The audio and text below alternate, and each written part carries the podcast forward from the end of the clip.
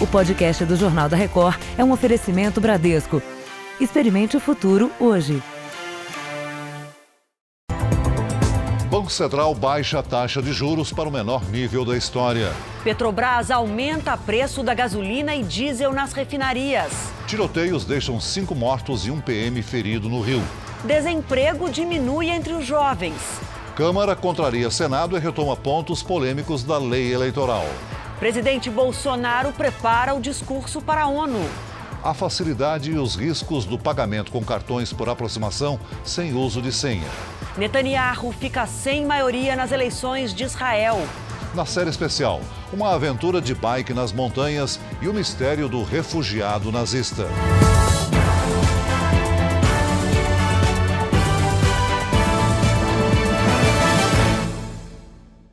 Oferecimento Bradesco. Experimente o futuro hoje.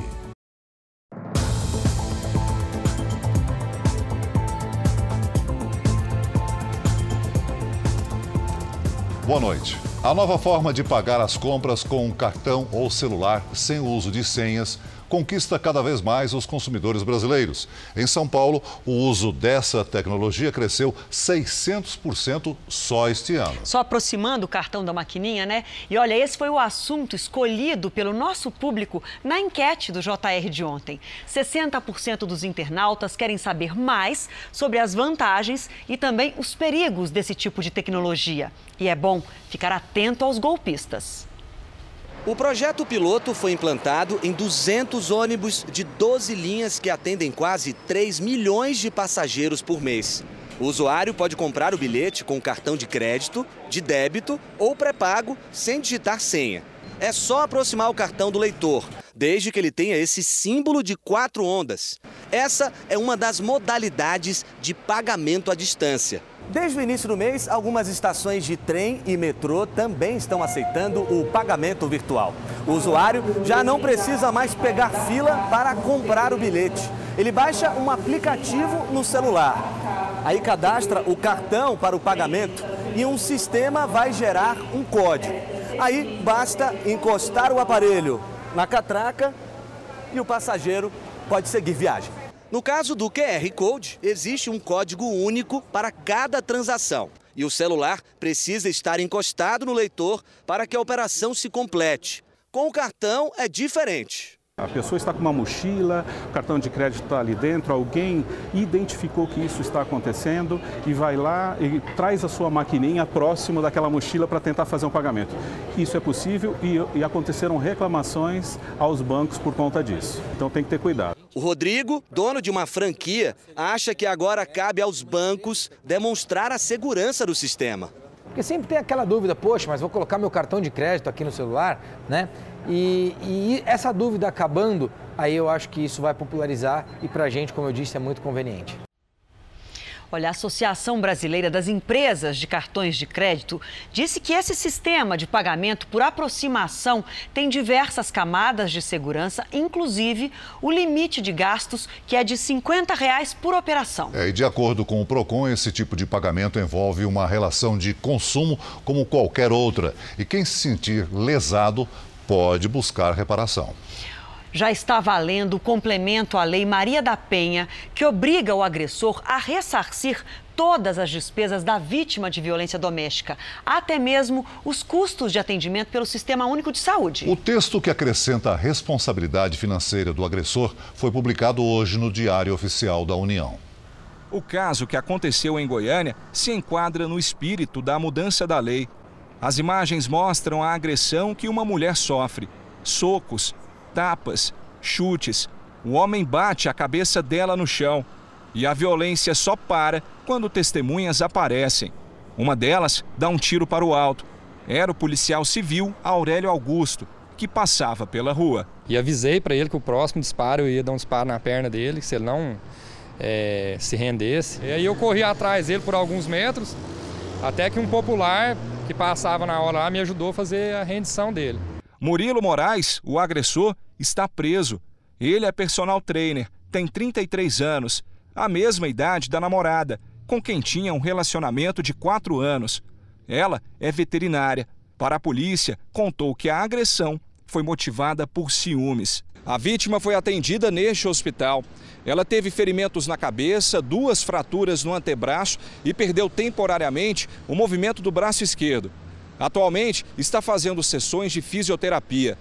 Com a mudança da lei, casos desse tipo, que resultem em gastos para o serviço público de saúde, terão que ser pagos pelo agressor. Esta advogada, especialista em casos de violência doméstica, acredita que a mudança na lei é um mecanismo a mais de punição. E um fator muito interessante na lei é que ele protege também o patrimônio da mulher, ou seja, o patrimônio do casal não pode servir para pagar essa indenização. Trocas de tiros entre policiais e traficantes levaram tensão a comunidades da zona norte do Rio de Janeiro. No complexo do Alemão, cinco suspeitos foram mortos. Um policial baleado na ação está internado em estado grave. Neste vídeo, um traficante prepara o ataque aos policiais. Aqui, um tiro é disparado quando o blindado passa na rua. As imagens foram feitas no complexo do Alemão, que viveu um dia de intensos confrontos. O cabo da PM, Felipe Brasileiro, de 34 anos, foi baleado e está internado em estado grave. Cinco suspeitos foram mortos, entre eles, segundo a polícia, o criminoso que atirou no PM. Também foram apreendidas 47 granadas, 50 quilos de maconha e munições. Três pessoas foram presas. Essas operações consolidam a presença da Polícia Militar nessa região e inibe o deslocamento desses criminosos para realizarem delitos de toda natureza. Só neste ano foram registrados mais de 300 tiroteios nas comunidades do complexo do Alemão. O número é mais do que o dobro na comparação com o mesmo período do ano passado, que teve 127 trocas de tiros. No complexo da Maré, outra operação policial levou tensão aos moradores. Da linha vermelha, importante via expressa do Rio, foi possível ver os PMs em ação e o voo rasante do helicóptero. Esta escola ficou no meio do fogo cruzado. Os alunos se sentaram na tentativa de se proteger. As aulas na região foram suspensas. Ninguém se feriu. Agentes da Força de Intervenção Penitenciária, que atua no Pará, fizeram hoje uma das maiores apreensões de armas em uma das celas do complexo penitenciário de Santa Isabel, o principal do estado. As armas estavam escondidas no esgoto do banheiro de uma das celas, que abrigava 15 detentos. Foram encontradas 10 pistolas, sendo uma de fabricação argentina, dois revólveres calibre 38, 104 munições de uso das polícias civil e militar, além de 13 carregadores e uma pequena quantidade de maconha. O inquérito foi aberto para tentar saber como todo esse armamento entrou em um presídio de segurança máxima pela quantidade de armas apreendidas no mesmo local, na mesma cela, possivelmente lideranças e pessoas que tinham controle de toda a unidade penal guardavam as armas ali dentro para garantir a sua segurança. A Força de Intervenção Penitenciária atua no Pará desde o início de agosto, após o massacre de Altamira, onde 58 presos foram executados. Até agora, quase mil celulares foram apreendidos em outras operações nos presídios. Nós ainda não temos um protocolo de segurança de 100%. Por quê? Por conta desses eventos. É, são unidades prisionais antigas, completamente dominadas pelas organizações criminosas completamente dominadas e que ainda podem ter muitas armas. O número de criminosos ligados à milícia no Rio de Janeiro preocupa o Ministério Público do Estado. De cada três denúncias, uma tem envolvimento com grupos milicianos. De janeiro até agora, mais de 800 pessoas foram denunciadas. Quase 300 têm ligações com grupos milicianos que atuam principalmente na zona oeste da capital fluminense. Os dados são do GAECO, o Grupo Especial de Combate ao Crime Organizado. Os criminosos são suspeitos de controlar a venda de água, gás e fornecimento de internet e TV a cabo, além de cobrar de moradores e comerciantes pela segurança de bairros inteiros. Segundo o Ministério Público, hoje a milícia é a maior responsável pelos homicídios no estado do Rio de Janeiro. A Justiça Federal ouviu hoje executivos e empresários sobre o esquema de propina na gestão dos ex-governadores do Rio de Janeiro, Sérgio Cabral e Luiz Fernando Pezão. Eles contaram que até para receber do Estado, os fornecedores eram ameaçados. Marcelo Amorim, apontado como operador financeiro do tio, o ex-governador Luiz Fernando Pezão, conseguiu habeas corpus e pode ser solto a qualquer momento.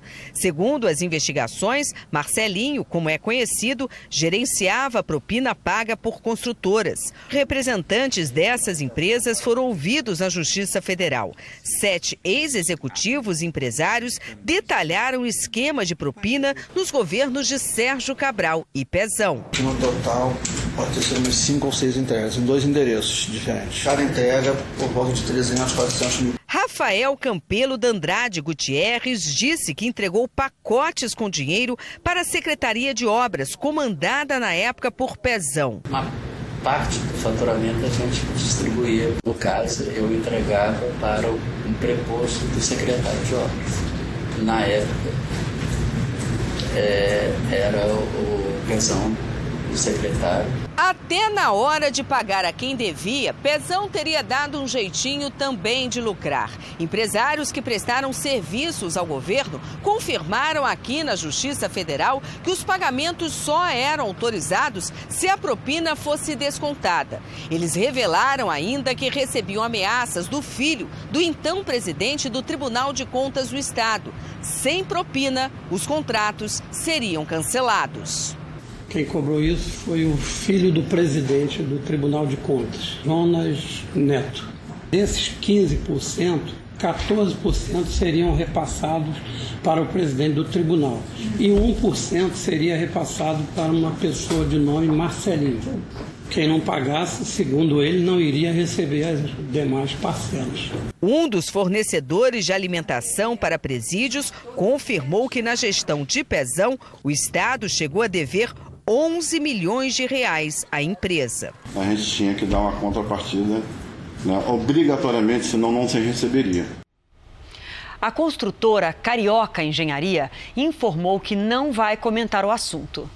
A Andrade Gutierrez disse que está à disposição das autoridades. As defesas de Luiz Fernando Pezão, Sérgio Cabral e do ex-presidente do Tribunal de Contas, Jonas Lopes Júnior, e do filho dele, Jonas Lopes Neto, não retornaram nosso contato. O Tribunal de Contas do Estado também não se pronunciou. A taxa de desemprego em julho ficou abaixo dos 12% da população ativa, segundo o IPEA, o Instituto de Pesquisa Econômica Aplicada. É o menor registro nos últimos três anos. Para os jovens, o registro trouxe esperança. O bom rendimento como aprendiz na empresa de serviços terceirizados foi fundamental para a Caessa. A notícia do primeiro contrato com carteira assinada animou a jovem de 19 anos que agora planeja cursar uma faculdade. Eu quero investir na área, já procurei faculdade de departamento pessoal, então recursos humanos, para eu poder crescer, né? Caessa está na faixa etária de jovens de 18 e 24 anos, que mostrou queda no índice de desemprego. Foi um pequeno recuo de 0,8% no segundo trimestre desse ano, se compararmos com o mesmo período do ano passado. Mas já é um dado positivo, de acordo com um levantamento do Instituto de Pesquisa Econômica Aplicada. O desemprego atinge mais de um quarto dos jovens no país, mas para os especialistas, os números do IPEA surgem como uma esperança para essa multidão à procura de vagas no mercado. São indícios de uma retomada na economia. O desemprego de julho ficou em menos de 12%, o menor índice desde 2016. A gente ainda tem um contingente grande de jovens desocupados, mas a situação no segundo trimestre para esse grupo foi mais favorável. A expectativa é de uma melhora continuada do nível de ocupação da economia brasileira em relação ao mercado de trabalho.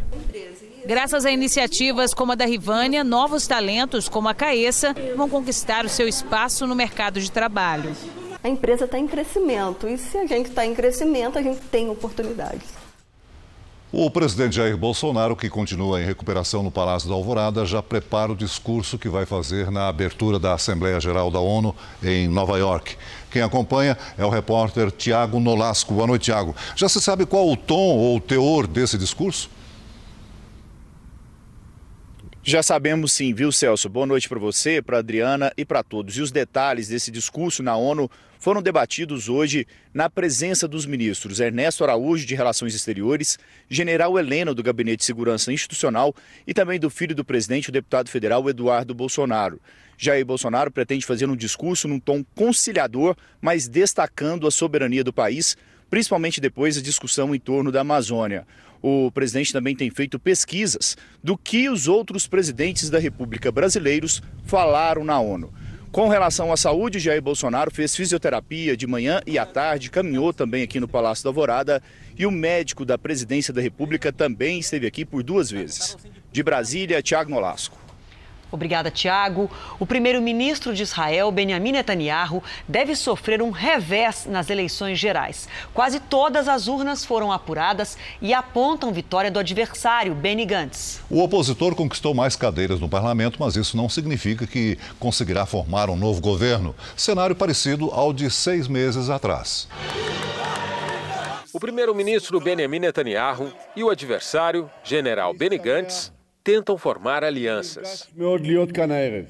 Hoje, por questões políticas, Netanyahu cancelou sua participação na abertura da Assembleia Geral da ONU, em Nova York, que acontece na semana que vem.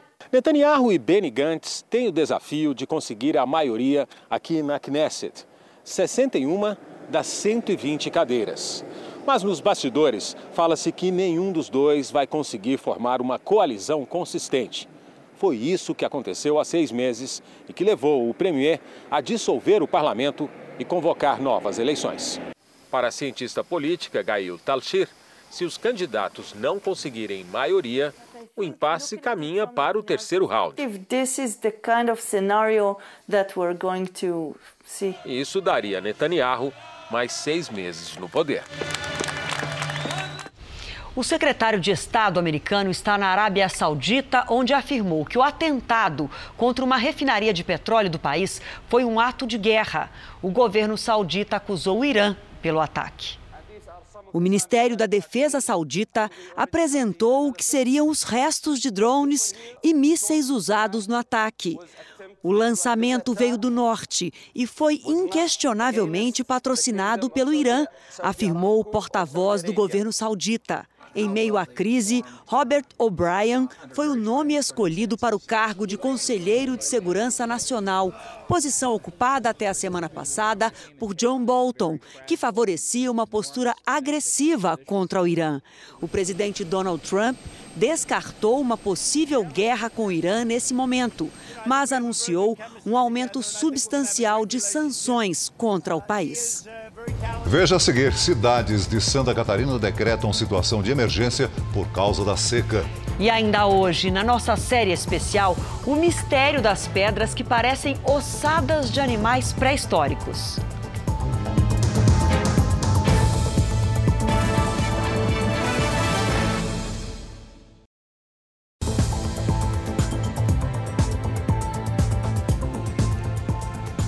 Em Santa Catarina, uma estiagem que já dura três meses está provocando transtorno na população. Pelo menos nove cidades do estado decretaram situação de emergência por causa da seca. É, hoje choveu em todo o estado catarinense, mas esses problemas com abastecimento devem continuar. A falta de chuvas deixou rios e açudes secos no oeste de Santa Catarina. As nove cidades que decretaram situação de emergência ficam na região a mais castigada pela estiagem. Em Chapecó, o fornecimento de água está ameaçado. Se não chover nos próximos dias, haverá racionamento. Nos últimos três meses, choveu menos da metade do que era esperado para o período em várias regiões de Santa Catarina. O volume não tem sido suficiente para mudar o quadro de estiagem. Aqui na Grande Florianópolis, moradores de alguns bairros sofrem com a falta d'água. Nesta casa, quando a água chega, a família tem que aproveitar o quanto dá. Está muito difícil. A água aqui, ela chega assim sempre em torno de 4 horas da manhã, sendo que às 7 horas da manhã já não tem mais água na torneira. A companhia de abastecimento diz que os problemas são pontuais. Com o tempo seco, surgem também as queimadas. Na semana passada, um incêndio destruiu 800 hectares da maior reserva do estado, o Parque da Serra do Tabuleiro. A Defesa Civil monitora o nível dos rios e pede a ajuda da população continuar tendo o uso racional da água, que as pessoas se preparem para essa questão da estiagem, de, de aproveitar a água da chuva, de reservar a água da chuva. E essa quarta-feira foi de tempo muito seco na maior parte do Brasil e também chuva forte no Paraná. Lidiane, boa noite para você. Essa chuva vai conseguir empurrar um pouco de umidade para a região central do Brasil, não? Infelizmente, por enquanto não, não viu, Adriana? Boa noite para você, para todo mundo que nos acompanha. Hoje, inclusive, a chuva atingiu em cheio o Paraná e transformou o dia em noite por volta das três horas da tarde em Guarapuava. O temporal causou alagamentos e cobriu de gelo vários pontos da cidade. Amanhã, ventos quentes e úmidos mantêm as nuvens bem carregadas entre o norte do Rio Grande do Sul e também o Paraná. E para essa região que está chovendo aí, algum alerta para amanhã? Tem sim, não só na região sul, viu, Adriana? Tem também no centro-oeste. Em Santa Catarina e no Paraná, risco para mais granizo. E em Mato Grosso e Mato Grosso do Sul, rajadas de vento de até 80 quilômetros por hora. Faz sol no Rio Grande do Sul e em toda esta área amarela do mapa. A máxima chega a 41 graus em Cuiabá e em Palmas e a apenas 20 em Florianópolis. Em Porto Alegre, a chuva diminui e faz 21 graus. E a gente vai perceber que fora da região sul, aí sim é só calor. Em Porto Velho chove, mas o tempo segue bem abafado com 38 graus. Em Brasília, 107 dias sem chuva e essa estiagem vai aumentar. Amanhã mais um dia seco com 31 graus. Em São Paulo, uma ventania à tarde derrubou a temperatura. Em uma hora caiu de 33 graus para 19, menos 14 graus. Amanhã esquenta de novo com previsão de 36. Aproveitando essa maluquice do tempo, a gente pergunta para você de que maneira você enfrenta esse fim de inverno tão seco. Tem alguma roupa para trabalhar ou faz alguma coisa na sua casa? Mande fotos e vídeos usando a hashtag você no JR. A gente quer a participação de todo mundo aqui, né, Adriana? Hashtag você no JR, a gente compartilha as dicas. Quem é sabe isso surge aí. uma boa dica. Verdade. Até amanhã. Até amanhã. A Câmara dos Deputados decidiu retomar as mudanças na lei eleitoral que haviam sido rejeitadas pelo Senado. Mas o presidente da Câmara, deputado Rodrigo Maia, afirmou que o fundo eleitoral que financia as campanhas não será modificado. A questão chegou a criar mal-estar entre deputados e senadores, que nesta terça rejeitaram com duríssimas críticas a mini-reforma eleitoral aprovada há 15 dias pela Câmara. Entre os deputados mais exaltados, houve quem chamasse de traição a reviravolta promovida pelos senadores. Parte da ira recaiu sobre o presidente do Senado, Davi Alcolumbre. A quarta-feira foi de muitas reuniões reservadas e intensa articulação política, patrocinada principalmente pelos líderes dos partidos do Centrão e pelo presidente Rodrigo Maia. Ficou decidido que a Câmara restabelecerá, em parte, o texto rejeitado pelo Senado e que tudo será feito com a máxima pressa para que as regras possam valer nas eleições do ano que vem. Pelo menos três Três pontos do texto criticados pelos senadores serão retirados da versão final.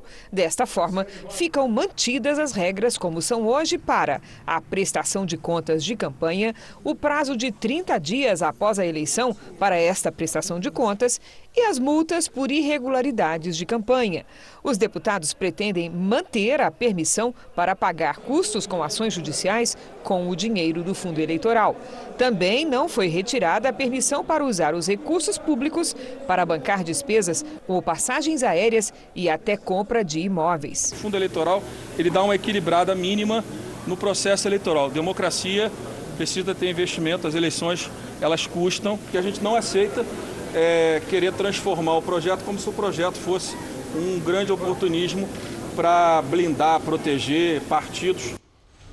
O governo quer criar uma comissão mista para avançar na votação da reforma tributária. Vamos a Brasília com a repórter Raquel Vargas. Boa noite, Raquel. Essa comissão é importante para o governo?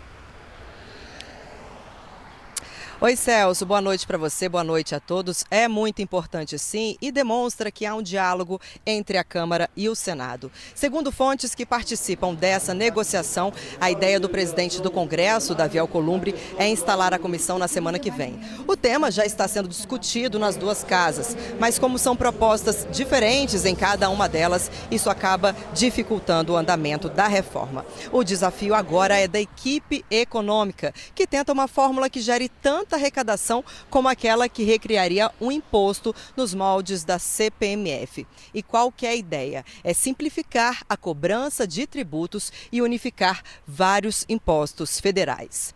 De Brasília, Raquel Vargas. Obrigada, Raquel. O Procurador-Geral da República interino, Alcides Martins, assumiu o cargo e anunciou a volta da equipe da Lava Jato, que havia se afastado dias atrás. Martins ocupa a chefia do Ministério Público, enquanto Augusto Aras não é aprovado pelo Senado.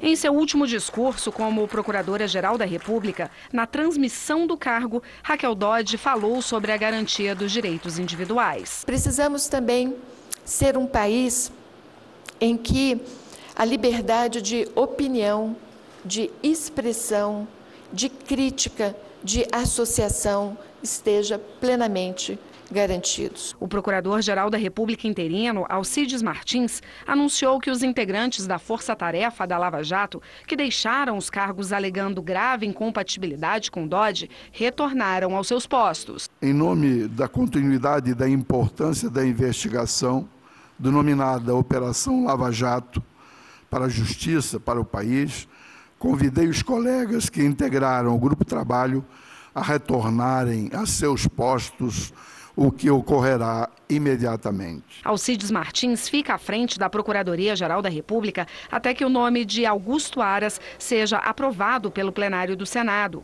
O relator da Comissão de Constituição e Justiça no Senado, Eduardo Braga, deu parecer favorável à indicação do subprocurador Augusto Aras para a PGR. A sabatina está marcada para quarta-feira que vem. Desde semana passada, Augusto Aras faz uma série de visitas ao Senado. Ele já conversou com pelo menos 60 senadores. Segundo fontes daqui, a situação de Aras é bem confortável. Ele teria cerca de 20 votos a mais do que os 41 necessários para a aprovação do nome dele. Você vai ver a seguir: fila em Hospital do Recife só garante atendimento daqui a um mês. Na série especial, o mistério do nazista que intriga a população do interior do Espírito Santo.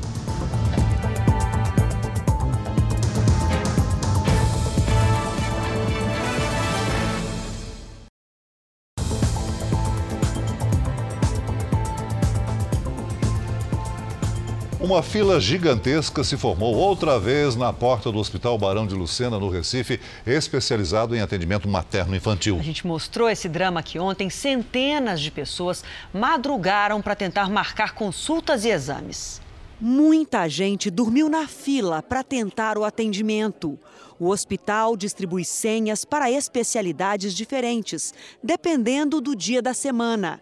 O aviso diz que hoje seriam 140 senhas para mastologista, médico que trata de doenças da mama, e 138 para ultrassonografia. O mais difícil é a, marca, a ultrassom de mama, sempre é assim. Quem conseguiu senha só vai ser atendido em outubro ou novembro. Ontem, nossos repórteres registraram situação semelhante no mesmo hospital administrado pelo governo do estado. A direção disse que estuda a implantação de um modelo de agendamento mais eficiente, mas não informou quando vai começar. Triste, né, com a situação. Humilhada. O anúncio do fechamento do instituto que gerencia postos de saúde em Porto Alegre está gerando uma série de transtornos. Quase duas mil pessoas devem perder o emprego e mais de 80 mil estão com atendimento ameaçado. Quem procurou este posto de saúde da zona leste de Porto Alegre ficou sem atendimento. Foi assim em 17 unidades de saúde da cidade. Na terça-feira, mais de 60 não abriram por causa de protestos dos funcionários, contratados pelo IMESF, o Instituto Municipal de Estratégia de Saúde da Família, criado há oito anos para gerenciar serviços ligados ao SUS. Mas o instituto será extinto, já que o Supremo Tribunal Federal considerou o modelo de gestão ilegal. 1.840 pessoas serão demitidas. Um susto muito grande, porque um dia você está empregado e outro dia não.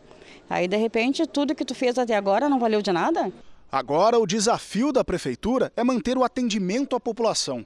Das 140 unidades de saúde de Porto Alegre, mais da metade é administrada pelo Instituto. São 88 mil pessoas que dependem desse serviço. Segundo a Prefeitura, empresas privadas serão convidadas a assumir os serviços, contratando médicos, enfermeiros e dentistas. Só no ano que vem será aberto concurso para a área de saúde. Os serviços serão ampliados quando estivermos com a contratação definitiva e a população vai estar ainda melhor bem atendida do que está hoje e mais bem atendida do que teve em qualquer momento da sua história. O seu Sérgio nem pensa em amanhã. É um dos usuários do SUS que querem saber o que fazer hoje. Não tem, não tem cabimento. Não tem cabimento porque eu já não sei onde é que eu vou. Para que rumo eu vou partir agora. Difícil. Olha, nos Estados Unidos, o Federal Reserve, que é o Banco Central americano, cortou as taxas de juros no país em 0,25 ponto percentual. Com isso, agora as taxas variam entre 1,75% a 2% ao ano. Aqui no Brasil, o Copom, o Comitê de Política Monetária do nosso Banco Central, também cortou. Aqui a queda foi de meio ponto percentual e agora a taxa Selic, que é a taxa básica de juros da economia, está em 5,5% ao ano. Foi a segunda queda seguida e a Selic agora está no menor valor da série histórica. A redução nos Estados Unidos e também aqui no Brasil vem na mesma direção de bancos centrais de diversos países que tentam criar com essa redução de juros estímulos em meio ao medo sobre o crescimento da economia global. Até o final do ano, com a inflação controlada, a previsão do mercado é de que a taxa Selic caia um pouco mais e chegue aos 5%. Uma taxa Selic mais baixa tende a estimular o consumo, que por sua vez aumenta a produção. O acesso ao crédito fica mais fácil, mas os especialistas alertam que o financiamento só deve ser uma alternativa se apresentar boas opções. Num cálculo que simula a compra de uma geladeira de 900 reais em um ano, com juros de 2%, por exemplo, a conclusão é que comprar à vista vale muito mais a pena. Você vai pagar de juros 121 e 24 reais se você conseguir essa taxa de 2%. Mas para guardar esse dinheiro não precisa ser na poupança, que tem rendimento atrelado à Selic. Com o reajuste de hoje, a rentabilidade cai para 3,85% ao ano, ou 0,32% ao mês. Não é porque você tem um dinheiro que você acha que é pouco que você precisa ser desleixado com esse recurso. Você simplesmente precisa pesquisar para saber aonde você consegue ter um maior retorno no prazo que você precisa. Investir no tesouro foi o que o Wellington fez depois de aprender um pouco sobre investimento. Todo mês reserva uma parte do salário para isso e espera chegar à velhice com uma vida tranquila é um maior retorno desse investimento. A poupança, apesar de ser segura, na questão da rentabilidade, ela perde é, um pouco. E nós temos conteúdo especial sobre esse assunto no R7.com. Um especialista dá dicas de investimentos nesse cenário de juros mais baixos. A Petrobras anunciou hoje um aumento dos preços da gasolina e do diesel nas refinarias já a partir de amanhã. Vamos ao vivo ao Rio de Janeiro com o repórter Pedro Paulo Filho, que tem as informações. Boa noite, Pedro Paulo. Boa noite, Celso. Boa noite a todos. Segundo a Petrobras, a gasolina vai ficar 3,5% mais cara e o diesel será reajustado em 4,2%. Há dois dias, a empresa já havia informado que estava avaliando os valores aqui no Brasil em função da elevação do preço do petróleo no mercado internacional após os ataques na Arábia Saudita. O último aumento do diesel havia ocorrido há cinco dias e o da gasolina no início do mês. Ainda não se sabe qual será o impacto para o consumidor, já que o reajuste na bomba depende de uma política comercial de postos e distribuidoras. Do Rio de Janeiro, Pedro Paulo Filho. Obrigada, Pedro. Saúde agora, o risco de novas pandemias mundiais está aumentando e poderia levar milhões de pessoas à morte. É o que aponta um relatório do Banco Mundial e da Organização Mundial da Saúde. As doenças virais como Zika, dengue, ebola e até a gripe influenza poderiam se espalhar em apenas 36 horas pelo mundo. A OMS pede ações concretas dos líderes mundiais para evitar o risco de novas pandemias. O presidente Donald Trump anunciou medidas que proíbem os estados americanos de seguirem leis próprias sobre a emissão de poluentes dos veículos. As mudanças atingem principalmente o estado da Califórnia.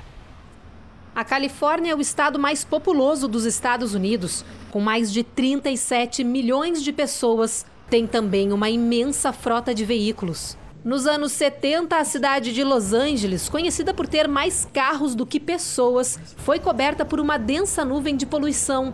E o estado passou a ter regras próprias, mais rígidas, sobre a emissão de poluentes. A medida foi derrubada hoje. O presidente Donald Trump determinou que nenhum estado pode ter limites mais rígidos de emissão do que os estabelecidos pelo governo federal. Uma mudança que, segundo ele, vai reduzir os preços dos carros e causar um efeito mínimo no meio ambiente.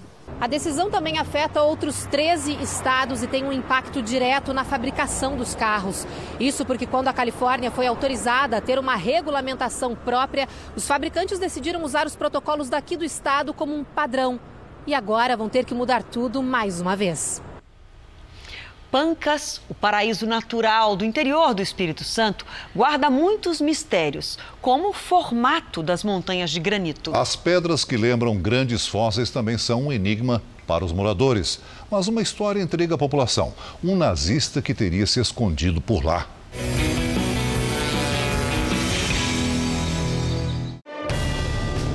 Nos pontões capixabas, as rochas parecem alcançar o céu. É sobre duas rodas que vamos conhecer estradas e trilhas de Pancas. O pessoal passa pedalando, não pode passar só embaladinho não. Uou! Aqui em Pancas, cada dia é um novo dia. Né? E a emoção é a mesma do primeiro dia. A gente sai, tem trilhas diferentes, tem trilha que nunca exploramos aqui, ainda tem muita coisa para se ver. Acompanhe um grupo de ciclistas experientes que gosta de aventura. Sempre tem alguém em movimento em algum lugar por aqui. Uhum. Nos primeiros quilômetros, subidas pesadas testam o fôlego. Agora pegamos mais uma subidinha. Não é tão íngreme quanto as outras. Parceiro é parceiro, ó. Pessoal me esperando aqui. Pela trilha, cruzamos com esses gigantes de pedra. A Pedra do Camelo, daqui, tem um dos seus ângulos mais bonitos. É muito fácil de ver. Olha ali, ó. Olha que beleza.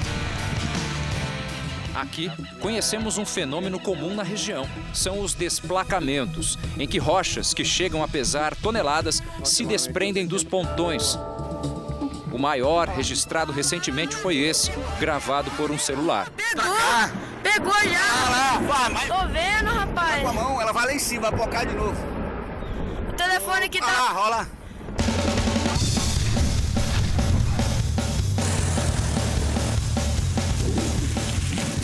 Nós pedalamos 20 quilômetros para chegar, inclusive até essa fazenda aqui.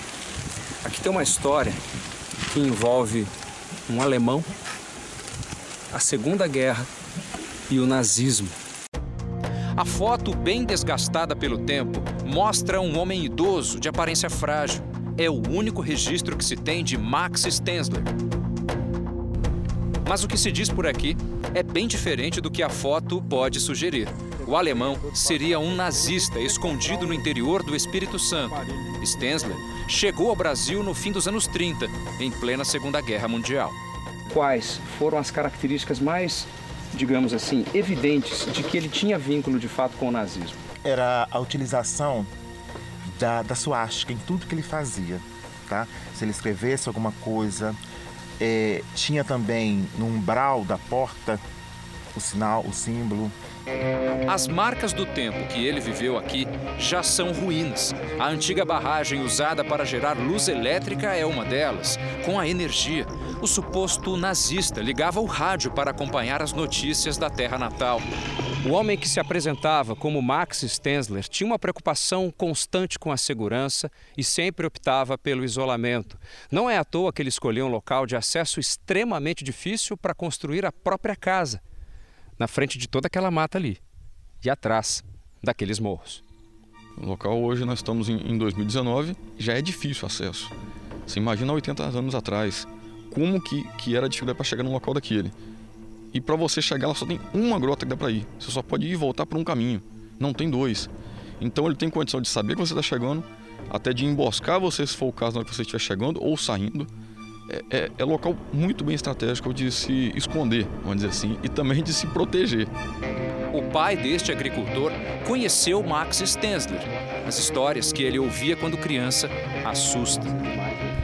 O que mais a gente veio falar que ele, a carne dele tinha que ficar velha para depois se alimentar, se alimentar dela, né? Não tinha que ser carne fresca. Comia cobra, comia esses troços tudo. As histórias de Max Stenzler são passadas de geração para geração e habitam o imaginário dos moradores, mas há outros mistérios por aqui. Numa outra fazenda, ainda mais retirada, seu Orides vai mostrar uma curiosa coleção. O agricultor, que há décadas se dedica ao café, ficou surpreso com o que encontrou pelo campo quando procurava cabras. Vocês estão muito acostumados a enxergar essa paisagem e sempre com muita pedra para lá e para cá. Isso para vocês é rotina? Claro, normal. Do momento que a gente chegou nesse monte de pedra aqui, a gente viu que é algo diferente, né? É mesmo. O que, que chamou a atenção do senhor? Ah, é o formato delas, né? A gente pega um, tem um formato. Pega outra, às vezes você vê uma espécie de um pé, entendeu? Todas elas um detalhezinho diferente. Então isso que chamou a atenção, entendeu? Seu Orides não é de falar muito é homem da roça, meio desconfiado. Mas depois de pegar confiança, ele nos conta que as pedras só chamaram a atenção porque lembram pedaços de ossos fossilizados. Vou mostrar para o senhor assim. O que, que lembra, hein? É, tá explicado, uma ossada, né? O pessoal comenta que poderia lembrar osso de dinossauro, o senhor já parou para pensar é, nisso? Eles comentam isso, mas eu não conheço, né? É. Posso falar nada, para não ficar quieto são respostas que só a ciência pode trazer. A certeza é que Pancas e os pontões capixabas estão entre os lugares mais belos do país. Um tesouro escondido no interior do Espírito Santo. O Jornal da Record termina aqui. Você pode assistir a edição de hoje na íntegra no Play Plus. E à meia-noite e meia tem mais uma edição do Jornal da Record com Sérgio Aguiar. Fique agora com A Fazenda, com Marcos Mion. A gente volta a se encontrar amanhã aqui no JR. Até lá. Boa noite e até amanhã.